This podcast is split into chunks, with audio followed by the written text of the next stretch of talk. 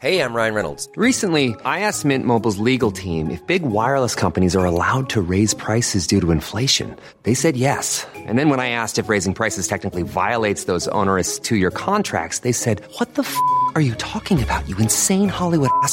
F- So to recap, we're cutting the price of Mint Unlimited from $30 a month to just $15 a month. Give it a try at mintmobile.com slash switch. $45 upfront for three months plus taxes and fees. Promo rate for new customers for limited time. Unlimited more than 40 gigabytes per month. Slows. Full terms at mintmobile.com. To our new listeners, welcome. To our old listeners, welcome back. Another episode of Magical Education awaits you. But first, we would like to say a few words. Nitwit, Blubber, Oddment, Tweak. Podcast nine and three quarters topic of the week is How much magic does Hagrid actually know?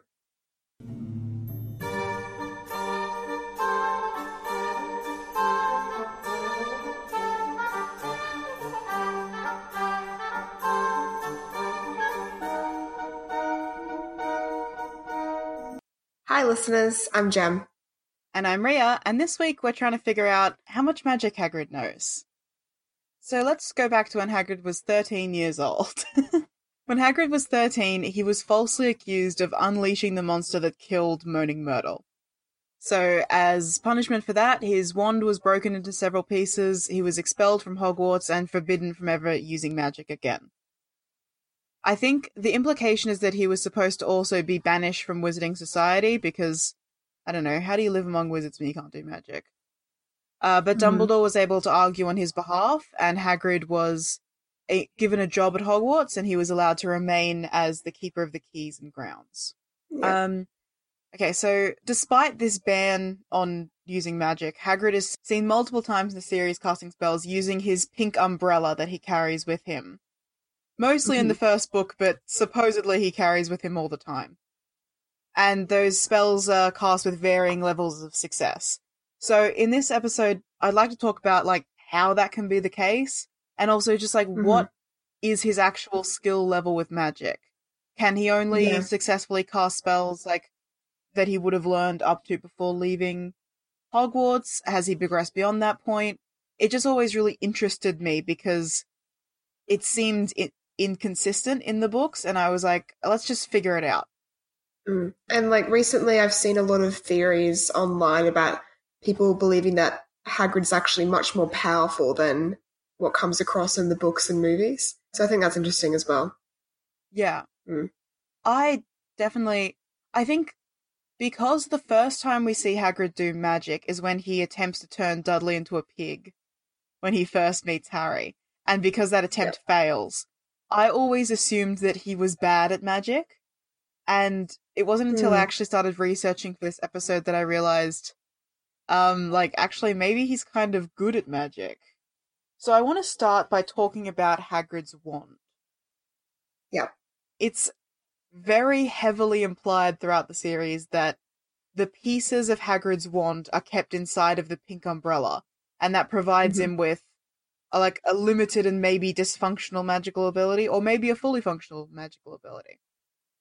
So we see in the seventh book that Harry can't do any magic with a broken wand. His wand gets snapped in half, and it can't cast any spells, and he can't repair it, and it just it doesn't work. I think Ollivander actually Mhm. says like it's just broken beyond repair, like you can't do anything with this. Yeah. So if Hagrid's wand has been broken into multiple pieces, how is he able to cast any spells? Like Yeah. the level of magical ability that Hagrid is shown to wield, I always felt it was like roughly equivalent of when one Ron was using a broken wand in second year. Like sometimes spells backfire or go wrong or they don't work, but sometimes they just do, depending on what kind of magic you're trying to do. Yeah. Uh, but in that instance, Ron's wand isn't actually like broken in half. Like it was damaged, but he was able to repair it kind of and it could still do some magic. Like when Harry's wand's broken completely, it just doesn't work. So Hmm. how is Hagrid able to do like even a limited amount of spells? Even if the yeah. broken pieces of the wand were like somehow bound into the umbrella, it still shouldn't be able to channel magic. I think the implication here is that Dumbledore helped to put the broken pieces of Hagrid's wand back together again using the Elder Wand and then putting it into the yes, umbrella as well. absolutely. Yeah. Yeah. So we know that yeah, a broken wand cannot be repaired by normal means, but it can be repaired by the Elder Wand. So Mhm. it actually it lines up really well. Um, Hagrid would have been around 18 years old when Dumbledore wins the Elder Wand from Grindelwald. So by that point, like he's already been expelled from Hogwarts and he's been working as as a gamekeeper for five years. So like the Mhm. heat has died down from his accusation of manslaughter. Everyone who was Yeah. in school with him at the time has graduated, or most of them have. So like if Dumbledore was going to repair his wand and give him back his ability to cast magic, it would make sense that it would happen when he had the Elder Wand. Like it could have also just been a test of the wand's power. Like if I repair Hagrid's wand, then I know this is the genuine Elder Wand and I can do incredible things with it. So in that theory, the pink umbrella doesn't have the broken pieces of the wand inside, but I think it's actually like a transfigured version of Hagrid's wand because as we know Dumbledore at the time would have been the not the headmaster of Hogwarts but the transfiguration teacher so he would be Yeah. skilled enough presumably to transform a wand into an umbrella that would explain like why it's an umbrella because it's like an innocuous enough item to carry around and also I think like the length of the umbrella would help disguise the length of Hagrid's wand because Hagrid's wand was Mhm. 16 inches which is highly unusual most wands aren't that long Yeah. and I Um, think Dumbledore too is partial to pink as well. Yeah, I was gonna say yeah, it's pink because like it's obviously a fabulous color, and so Yeah. like Dumbledore wishes he could carry a pink umbrella with him everywhere he goes. Exactly. So if Dumbledore's repaired Hagrid's wand and he has like a fully functional wand, like why is his magical ability inconsistent then? Okay. Are you going to say a theory or do I have to say a theory? Um, I'm looking for an answer. I do have theories, but you can't. yeah, okay. me. Well, my my sort of um, conviction here is that Hagrid only really got a third year level of education at Hogwarts. So he Mhm. can cast a lot of basic spells, and I have a long list here of spells he should be able to cast. But um, when it comes Okay. to more complicated things, particularly when under pressure too, so in a stressful situation, it's it, he cannot really be relied upon to cast a complex spell. But just for like general things getting by, he should be fine. Yeah. We know that just in general, Hagrid doesn't tend to perform well under pressure. He's Mhm. um he gets emotional, he can cry and get really flustered and uh lose track of what he's saying, what he's talking about. Reminds me of myself. Yeah. Yeah, so it would make sense that his magical ability is also hampered by just general stress. Yeah, I think that being banned from using magic at the age of 13, like, obviously restricted his ability to learn new spells and practice magic. The other reason why I think his magical ability is a bit inconsistent is because I think his half blood heritage makes him naturally bad at magic. And I'll elaborate on that theory a little bit more soon. okay. Yeah. Um, Um, I have yeah. another theory as well. Uh, yeah. this is sort of going a bit ahead, but I will say that Hagrid has shown certain prowess at non-verbal spells, which is quite impressive for someone who was kicked out of school at 13, considering that in general, as far as we know about the curriculum, kids don't start learning non-verbal spells till 16. And my theory on that is that Yeah. maybe Hagrid had difficulty pronouncing some of the spells, maybe, and so he just got more accustomed to saying them in his head. Yeah. My theory is that Hagrid, um, this isn't quite related to his magical ability, but I uh, think that he has dyslexia as well. Because Mm. he's shown to, like, have difficulty with spelling. Um, yeah. like when he spells, when he writes out Happy Birthday Harry on Hagrid's birthday cake, he misspells several words. And when Harry asks him to write down the name of the man who killed his parents, Hagrid says, I can't spell it. So I think that might have interfered with his magical education as well. Like I don't know mm-hmm. how how much reading and writing has to do with learning the spells like in a practical sense. But I know there's a lot of theory to studying magic, so that definitely would have held him back in classes. Okay. So let's start to investigate like is Hagrid good or bad at magic? Let's talk about like what kind of spells he can do. Oh, you want to you want to hear the list? Okay. I do want to hear the list. It's quite long. I've divided it into different subjects and based upon the curriculum that Harry does, which might have been quite different back in Hagrid's day. But these are the sort of Yeah, spells this was like that 50 years later. Yeah. So 50 years later, these are sort of spells that kids were learning from grades 1 to 3. So for charms, they did things like levitation, blue moss, fire making spells, softening charms, serving charms, alohomora, a locking spell, mending charms, like dancing feet spells, pineapple dancing across a desk, which is so useful. Scourge, Expelliarmus, Arresto Momentum, Engorgement, Freezing, Memory Charms, General Counterspells, Tickling Charms, and Cheering Charms. And then, like, for Defense Against the Dark Arts, Yeah, a couple of those are already leaping out to me as spells that Hagrid would find useful in certain circumstances, but which we don't see him use, which Mm. makes me think that maybe he's um either not capable of casting those spells well, or not capable of casting them under pressure, or just out of practice with using spells that he learned fifty years ago. yeah. Uh, for Defense Against the Dark Arts, you got the Curse of the Bogies, which I think is the Bat Bogey Hex, the Knockback Jinx, Vermilius, which is the red sparks, and Verdimilius, which is the green sparks. Lumos again. Yep.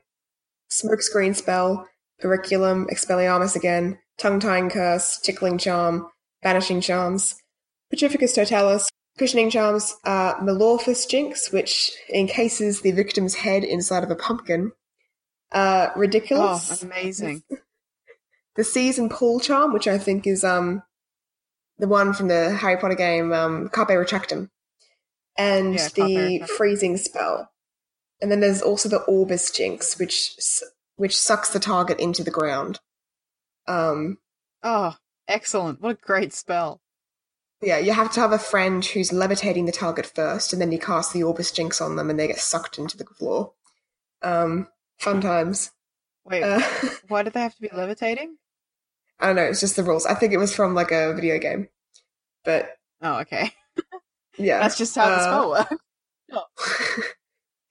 um, in Transfiguration, they learn how to turn matches into needles. They do switching spells. They learn how to turn mice into snuff boxes. Avifors, which has to do with summoning birds. Small mm-hmm. creatures into matchboxes, beetles into buttons, rabbits into slippers, birds into goblets, teapots into a tortoise, and Lapifors and Draconifors. Lapifors turns a statue of a rabbit into a rabbit. Draconifors does the same thing, but for a small dragon. Yeah. So a lot of inanimate objects into living animals. Yeah. And then like I did a list of potions. I'm not sure if they count as like magic, but like mm. they're we pretty never see simple Hagrid stuff using potions. ever. Yeah, so I'm not even going to mention them. And then I didn't know what electives Hagrid took, but I assumed he would have taken care of magical creatures. But the other Hmm. ones I didn't know, so I didn't write anything down. But those are all the spells Yeah. that Hagrid, most of them, he should have been able to learn in years one and two. We don't know how early he got kicked out in year three. Um, I would assume So- it was a reasonable amount of time because there were a long string of attacks yeah. escalating and resulting in the death of Moaning Myrtle. Yeah. I I Hmm. doubt it was like October or anything. It would have been quite late in the school year. Mm. But then again, we also don't know how good of a student Hagrid was. Like, it was insinuated by Tom Riddle, although Tom Riddle isn't like a hugely unbiased resource, that Hagrid um wasn't like particularly academic. That he was often uh, running off into the forest to fight trolls and keeping werewolf cubs under his bed, which is a weird thing to say. So there are werewolf cubs. Like, is that a thing? Yeah. Anyway, um, Wouldn't a werewolf cub just be like a human baby most of the time? know. That's weird. um, so What yeah, a strange There's- thing. yeah, we'll get into that later. But um, Mm. yeah, so there have been implications that Hagrid mightn't have been such an academic student, so he mightn't have been passing all of his classes. Um, Yeah. but mm, we don't know. That would line up with um my my theory that he's dyslexic. And also with what we see of him in the series which is a very like practical hands-on sort of person. Like Hagrid's doing things. He's not really a sitting around and talking about things kind of person. So maybe he's just a really practical learner. Like I can easily see him doing subjects like um care of magical creatures and herbology and just not really being too worried about like charms and transfiguration and stuff. Yeah, he might be alright at potions, actually. Mm, maybe. Mm. We know that he makes his own food and it's terrible, so Yeah, maybe well, not so good at potions. Depends what his taste buds are like. He is a half human, half giant, so he might have a whole different sort of diet and taste bud, like to That's what humans true. do. Mm. like maybe his rock cakes are impalatable to humans, but he's like, yeah, they're the consistency of rocks. This is great. This exactly what I how rock like, should be. Yeah. just like Mum makes them. so those are the spells that he should be able to perform. Let's talk about the spells that he actually does in the books. okay, so um, spells, spells. Okay, so he has a he casts a fire in the first book to cook the sausages on at the hut in the rock. So he makes a fire. That's a fire making spell. Yeah, I noted when you said your list that was one of the spells that he should have been able to cast, and he did it with no problems, so that Mhm. lines up. Yeah, and he did it non-verbally as well. So that's also quite impressive. He tried to cast a full transfiguration on Dudley to turn him into a pig. Now, it wasn't successful. He only managed to give him a tail. However, when you think about the kind of transfigurations that third year students would have been learning, that's turning tiny little insects and tiny little animals into tinier little objects. So turning a fully grown, Mhm. well, not a fully grown, well, Dudley was actually quite a large human into a, a quite large animal is quite a feat. And even though he wasn't su- successful, he did manage to get some of it done. That's quite interesting. Yeah. Um, we don't even see, like, up until sixth year, I don't think they've even started on human transfiguration. no. Yeah, I don't think we ever see, like, Harry, Ron, and Hermione learning how to transfigure humans into animals. We Yeah. see a lot of And- animals into inanimate objects, but not Yeah. human animal transfiguration. And again, he does that non-verbally as well. Um, Yeah. So that's a failed spell. And as I said, that's part of the reason why I always judge him as being bad at magic. But like, not necessarily.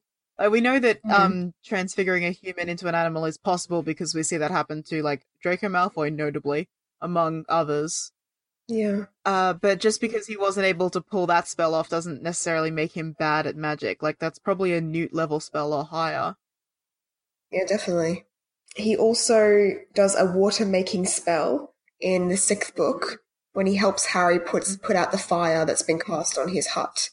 So he knows how to do that. I also have here that in the seventh book, Hagrid mentions that he and Arthur Weasley both uh, worked on Sirius's motorbike to create a few magical adjustments. So we don't know how much of it was Arthur's doing or how much of it was Hagrid's doing, but those adjustments include like having dragon fire come out of the the pipe. What's the thing at the back? The pipe thing? I don't know. Exhaust pipe. Wind exhaust pipe. Wind pipe. yeah, I don't know how vehicles work. Yeah, so having dragonfire come out of that, a solid wall coming out of that as well, and things like that, which is quite advanced A enchantment to be working with. Yeah. yeah, that's pretty amazing. Hmm. I would assume that most of that spell work was Arthur, because we know that Arthur Hmm. Weasley has prior experience with enchanting muggle transportation vehicles. Transportation vehicles. Wow, that was a great sentence make. Uh, yeah. Oh, I just have one more thing to say. In the Lego Harry Potter games for years one to four, when you play as Hagrid, uh, he only knows one spell, which is Wingardium Leviosa. It's so rough. And then, but like, when he gets a crossbow, he can do other things like shoot the crossbow and stuff like that. And he has Fluffy, but um, not Fluffy, Fang. But yeah, he can only cast Wingardium Leviosa, which is a spell that everyone can cast. Yeah, that's the first year spell. That's a bit cute, but sad and unrealistic because he can do other spells. At the very least, Yeah. he can make fire and water. We've seen him do those. Although Mm. he does, uh, when he's casting the water making spell, say that he doesn't remember the incantation for it. So that Right. happens in sixth year when his house gets set on fire, and instead of putting the fire out, he just runs out of the fire because he forgets the incantation. It's not until Harry um, stops him. chasing after Death Eaters and comes back and reminds him that they're able to put the fire out together. Mm. Um, so there's a couple of other things that's notable about Hagrid's magic. Uh, he speeds up the boat in first year when he's delivering Harry away from the Dursleys in their hut on the rock in the sea. So, some kind of speed charm, I guess. Uh, he makes his pumpkins grow giant. Oh, unless we forget. Oh yeah, yeah, he makes his pumpkins grow.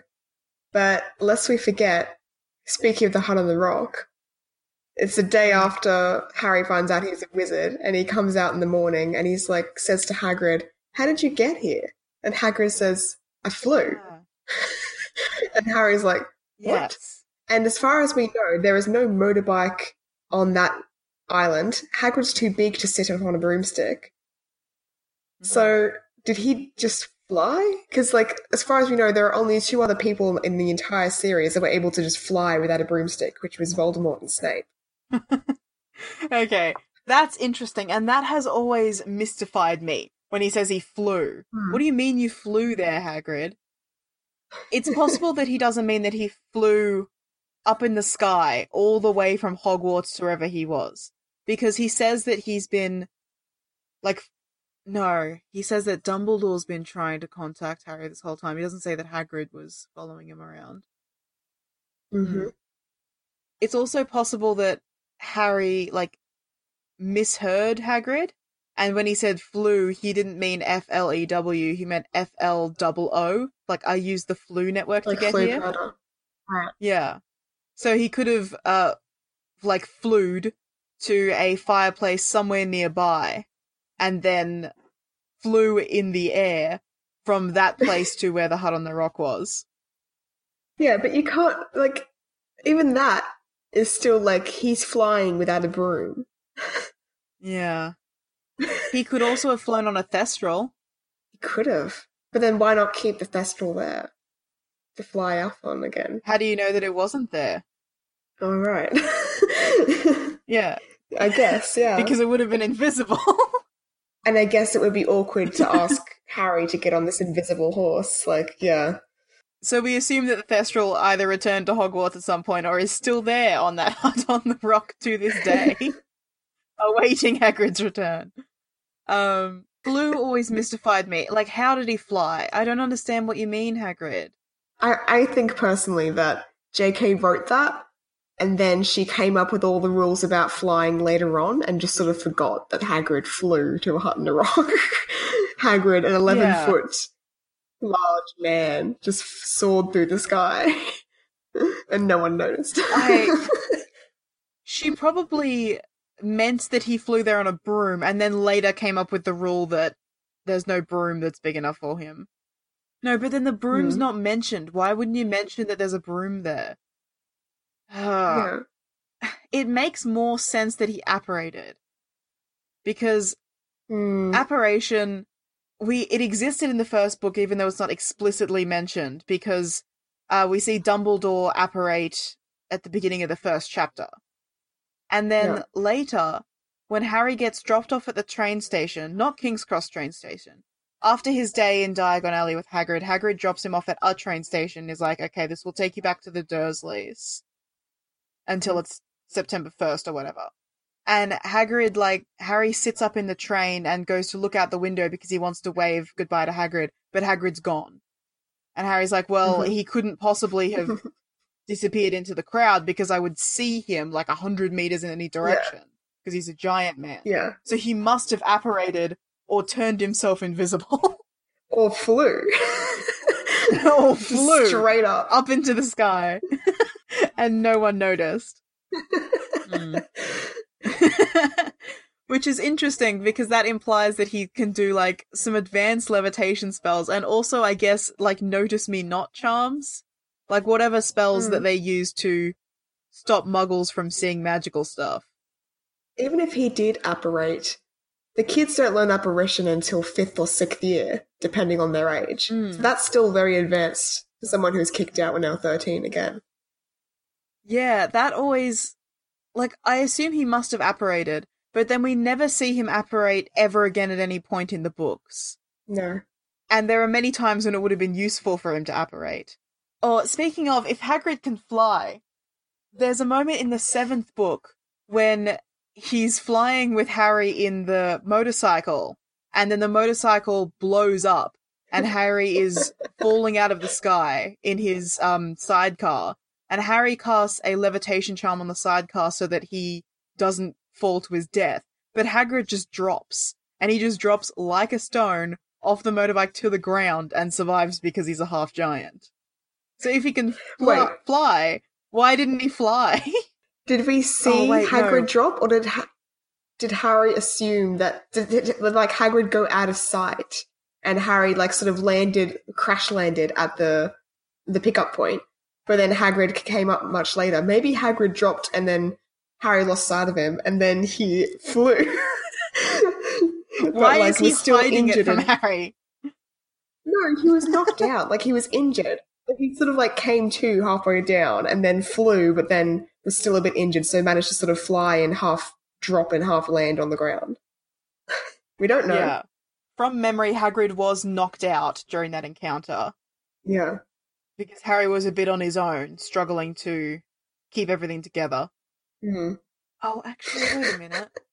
No, I'm misrem. This is a stupid conversation because I've misremembered this entire scene. Harry wasn't in the sidecar because he fell out of the sidecar and then he blew up the sidecar because it still had Hedwig's cage That's in it, and that was sad. So he was either on the motorcycle with Hagrid or Hagrid was falling and Harry just dived out and grabbed his body and cast levitating charms on that.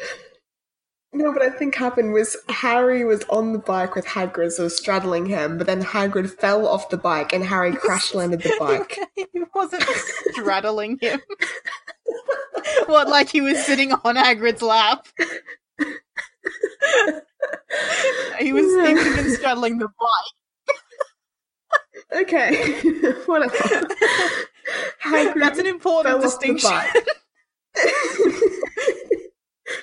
Hagrid fell off the bike and, and assum- assumably to his doom, according to Harry. And Harry was like, Hagrid, Hagrid! And he was like zooming around on the bike trying to find him, but he couldn't find him. Then he had to fight off Voldemort, and then he crash landed into the uh, pickup point. And I think, yeah, so Hagrid must have fallen out of sight, then flown to safety. Okay. Alright, neither of us can really remember this scene properly. Later on, at the burrow, when they're all arrived there, Harry's describing what happened up in the sky, and he said something like, Oh, Voldemort was there and I fought him. And they're like, Voldemort on a broom? And he's like, No, no, he was flying by himself. And everyone gives around these weird looks, like, How do wizards do that? What, is that possible? And Hagrid, like, I just like to imagine Hagrid there at the back, like, bright red, like, shifty eyes. What secrets do you know? okay. I'm not convinced that Hagrid can just fly. Because, as I've said, there's only two wizards that we know who can do that Voldemort and Snape. Why can Snape do it, first of all? Like, Voldemort, yeah, sure, he's powerful or whatever. Voldemort taught him. Why would you. Why? Minerva im- Minerva Voldemort's having that flying lessons with all of his Death Eaters. Minerva implied that Voldemort taught him, but Snape could have just taught himself. I mean, Snape is, for all that he was, he was a very talented wizard because he was inventing spells when he was just a young teenager. So he could have learned to fly. Yeah. Yeah, he Mm. could have. I'll cop that. Yeah. But it's just it impresses me that that's something that Dumbledore didn't know how to do, as far as we're aware. Uh, but Snape and Voldemort and apparently Hagrid could. He's got Fawkes. He doesn't need to learn how to fly. That's true. Yeah, that is true. So Hagrid can like sometimes do. He can definitely do simple basic spells that he should have learned before leaving school or being expelled, and he has no problems with those. He can sometimes do way more complicated magic. That's like newt level magic. Like apparating and other things. What was the other one he could do? Flying? No, it apparating. apparating and flying. Which, like, it's not confirmed that he can do either of those things. Okay, so maybe he can't do complicated magic. He can't turn Dudley into a pig, or he struggled to do that when we saw him. Also, he can't do a Patronus. Yeah, he can't do that. He can't fix the bike too, because the when they're up in the air again and the bike is failing and starting to crash, Hagrid tries to fix it with magic, but it all goes wrong. And I think the sidecar pops off then. Oh yeah. yeah. he breaks the sidecar when he tries to fix it. But again, that might be his. He can't do magic under pressure because he doesn't cope under Mm. pressure. Oh God, I did this question so we could investigate how much magic he can do, and it's just gotten even more confusing. Maybe he can fly now. I'd never even considered that. yeah, I just assumed it could fly. But nobody knows. you know why nobody knows? If he can. Because it's not relevant to Mm-hmm. Harry's journey. Hagrid's actually flying and everything. See, he's not even that tall. He's just hovering five feet off the ground.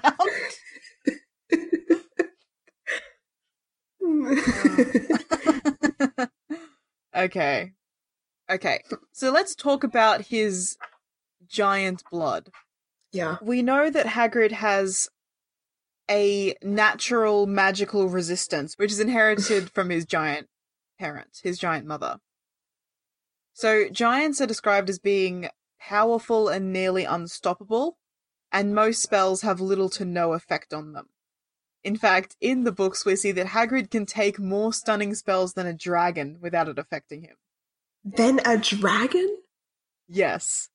It takes according to What? Sirius according to Sirius Black, it takes about half a dozen wizards working together to subdue a dragon. So half a dozen stunning spells should like at the very least calm a dragon down, if not maybe knock it out. And I think that's reflected in the fourth book when we see Charlie and his friends taming the dragons for the Triwizard Tournament. Yeah. In the yeah. fifth book, Umbridge and several Aurors attack Hagrid's house in the middle of the night. Hagrid comes running out, and they're all firing stunning spells off him, and they just don't do anything. He doesn't even slow down.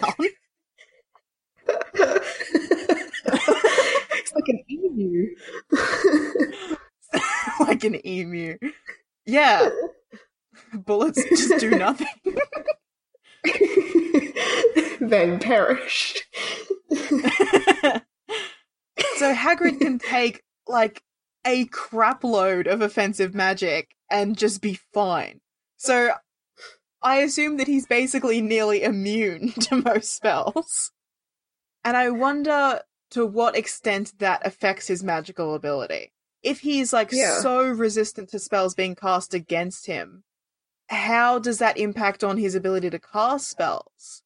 Because hmm. giants can't cast spells at all. Giants like have magic in them in their bodies, but they can't wield magic like wizards and witches. But Hagrid's only half giant, and the other half of him is a magical parent, his father who was a wizard. So it just interests me how those two things collide. yeah.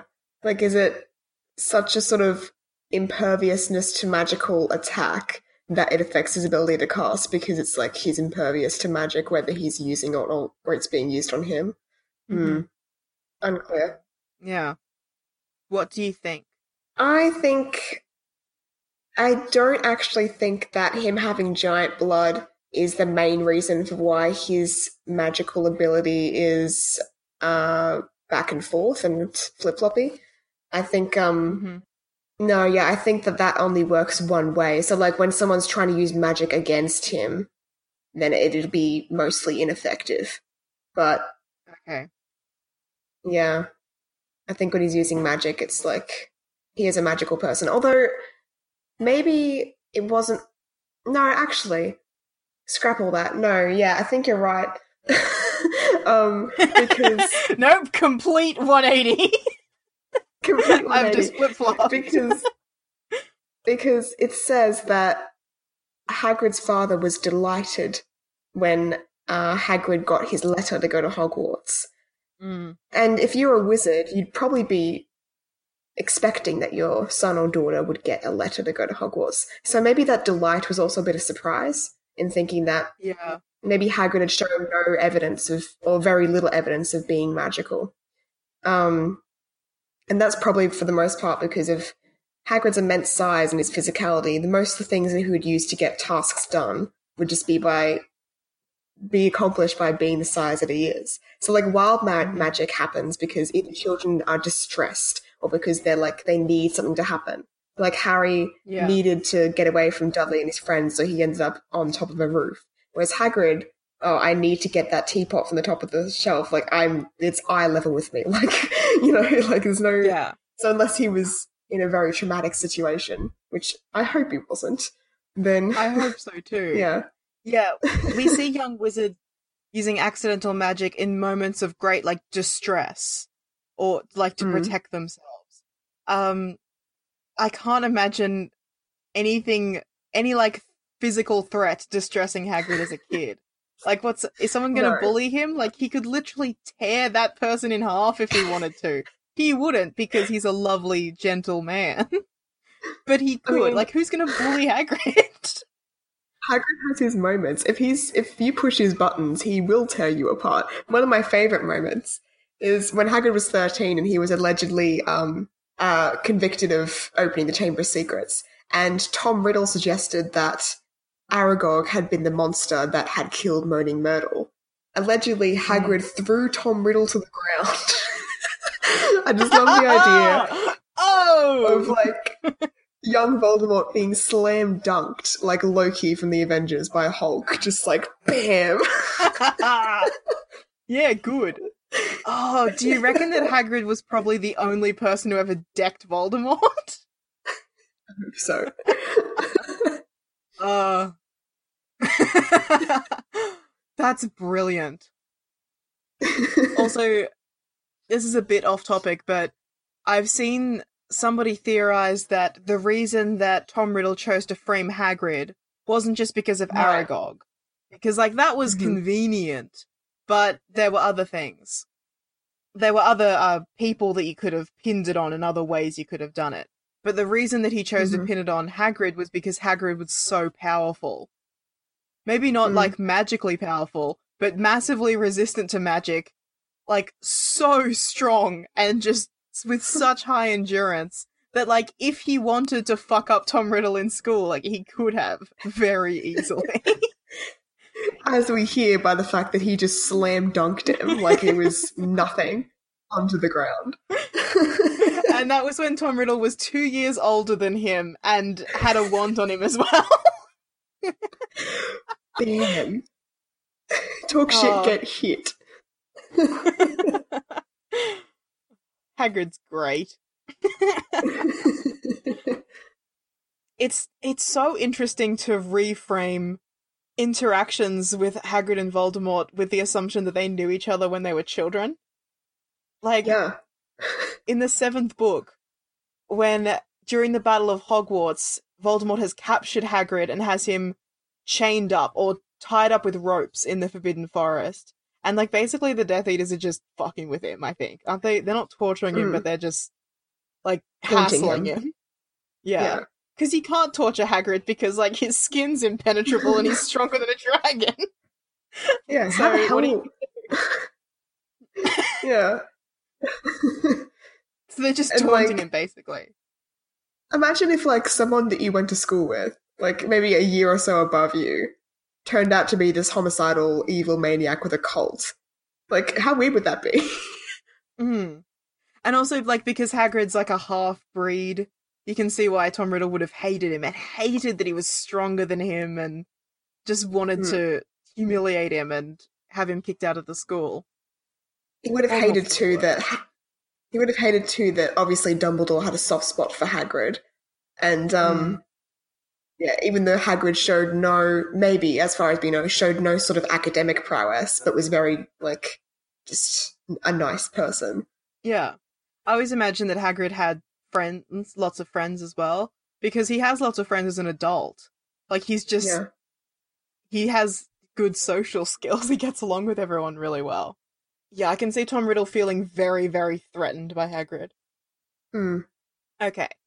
So, getting off Hagrid for the moment, if we assume that half giants are naturally bad at magic because of their giant heritage, how do you explain Madame Maxime? Right. Well, she probably stayed in school throughout all of her years. There's no there's no evidence to show that she was expelled or didn't go to school. She probably went to Beauxbatons Yeah. From day dot. Hmm. And no evidence that she ever had like dyslexia or any other thing that would pre- would have prevented her from No. studying magic. But if she's Mm. just naturally bad at magic, then how did she end up running a magical school? It's um clear that Dumbledore runs Hogwarts because of his like because he's incredibly magically talented. Mhm. And the other teachers at Hogwarts also have to have certain level of prowess. They have to be basically experts in their field. Okay, well maybe she's corrupt. Maybe she bought the school. Wow, went there immediately. We have no real evidence that she's very good at magic. Like, we don't ever see her cast a spell. The only time that, as far as I'm aware, the only time that Madame Maxime is shown to use magic is when she and Hagrid go to the giants together. Hagrid says that when the giants Mhm. eventually turn on them and try to attack them, she saves them by um casting spells, and he says that she was brilliant. But you know, like Hagrid's hardly an expert, and he's clearly like a biased narrator. So yeah. like maybe she is incredibly powerful at magic. Maybe she drove all the giants away and it was with her awesome spell work and she's just a boss. But maybe also like Hagrid's seeing her with rose tinted glasses. yeah, maybe she cast a few like red sparks and stuff and was like, quick, get the hell out of here, like let's go. Yeah. yeah, Mm. maybe just shot red sparks into their eyes and they were like, oh god, this is frightening and they ran away. Because also like giants are very rough and tumble and strong, but Hagrid and Madame Maxime are also half giants, so like it, that's a reasonable fight if they were going to fight them. The fact that she can do Yeah. magic would might be enough to just dissuade them from trying. And I mean like Beauxbaton School, right, it's known for its charm work. Mm-hmm. So maybe she was just really good at charms. Maybe. We do know Yeah. that the winged horses that pull the carriage from Beauxbatons were bred by Madame Maxime. So I was thinking, like, maybe Yeah. she's like Hagrid and she's very naturally skilled with creatures. Maybe she was the Care of Magical Mm. Creatures teacher. And, you know, when the headmistress job opened up, she was promoted to it due more to, like, her personality and ability to manage the students rather than, like, strong magical ability. I didn't see her so much as breeding them as like like Hagrid would, where she like takes them in and like hand feeds them and stuff like that. I Mm. saw her more as like a breeder, like a fancy aristocratic person that like has Yeah. horses and owns a stable, but like they don't actually tend to the horses; they just ride the horses and that sort of thing. Um, No, I think she tends to the horses herself. Also because the horses are Hmm. giant, so who else is doing it? fair, fair.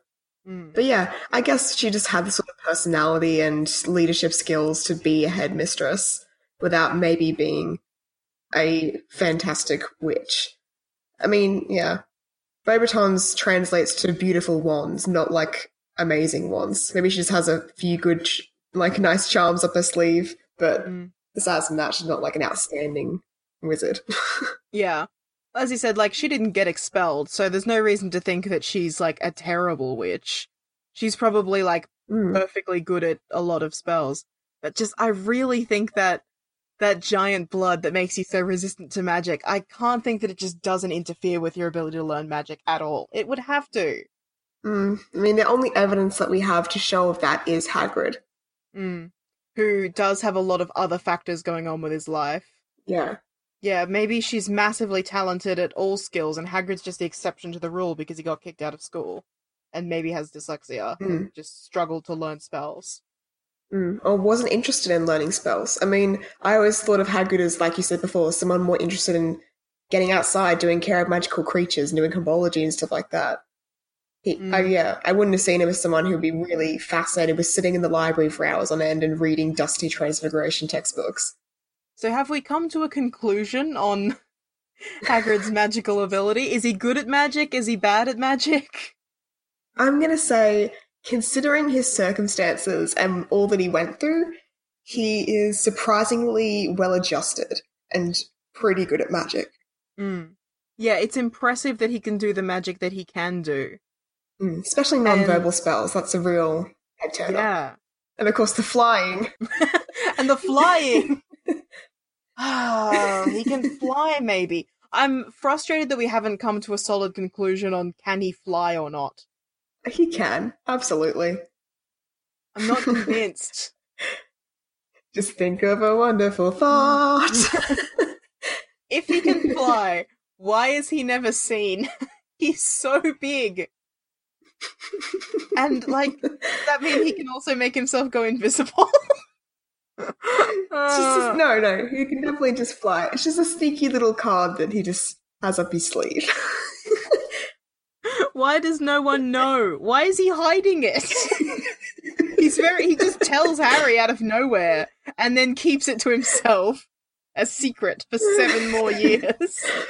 Shouldn't have told you that. Shouldn't have told you that. He got nervous. He's like meeting this kid for the first time. He's like, oh shit, I just revealed my biggest secret. That I'm not just half giant, half human, but also like one tenth bird.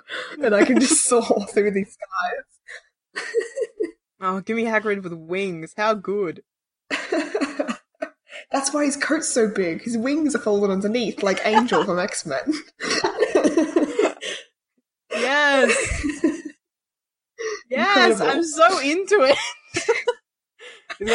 in like the 10 seconds in the 10 seconds that Harry was on the bus and he was getting like ready to like wave at Hagrid out the window, Hagrid just like burst off his coat and his wings came out and he just flapped away into the sky and everyone around him was like, holy shit. and Harry missed it. and then when he was up in the air, he's like, oh, I shouldn't have done that. And he turned back and he was like, obliviate! obliviate!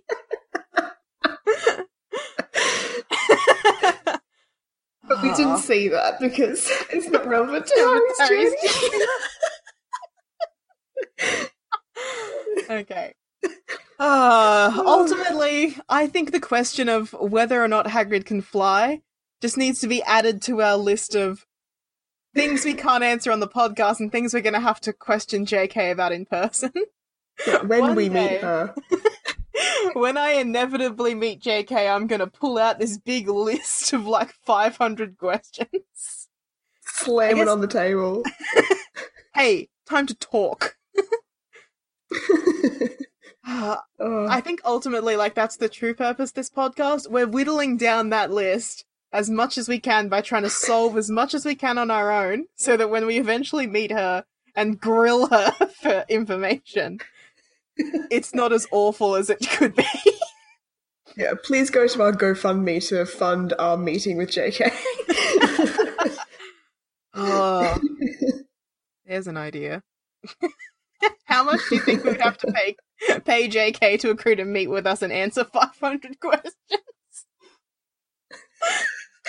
so much. Yeah, so lot, much money. I imagine. Okay. I've been Jem, you're convinced that Hagrid can fly, and no one can convince me otherwise, host. I've been Ria, you're not convinced Hagrid can fly, and only JK can convince me otherwise, host. Bye. Thanks for listening to Podcast 9 and 3 Quarters. This show is written and edited by Ria and Jem. You can send us an email at 9 and 3 quarters podcast at gmail.com or talk to us separately me on our Tumblr page, podcast9and3quarters.tumblr.com, and Ria is on Twitter at SmashMouthRia. Please feel free to send theories or ask us questions and bombard us with so many messages that we go mad and run away to a hut on a rock in the middle of the sea just to avoid them. Our logo art is by Winged Corgi. Find more of her art at wingedcorgi.tumblr.com. This week's intro music was Hagrid the Professor by John Williams, and our outro music was Hedwig's Theme by John Williams. You'll hear from us again in two weeks' time. When you make decisions for your company, you look for the no brainers. And if you have a lot of mailing to do, stamps.com is the ultimate no brainer. It streamlines your processes to make your business more efficient, which makes you less busy. Mail checks, invoices, legal documents, and everything you need to keep your business running with stamps.com. Seamlessly connect with every major marketplace and shopping cart. Schedule package pickups and see your cheapest and fastest shipping options from different carriers. With rates up to 89% off USPS and UPS rates. And with the Stamps.com mobile app. you can take care of mailing and shipping wherever you are. Make the same no-brainer decision as over 1 million other businesses with stamps.com. Sign up with code program for a 4-week trial plus free postage and a free digital scale. No long-term commitments or contracts. That's stamps.com. Code program.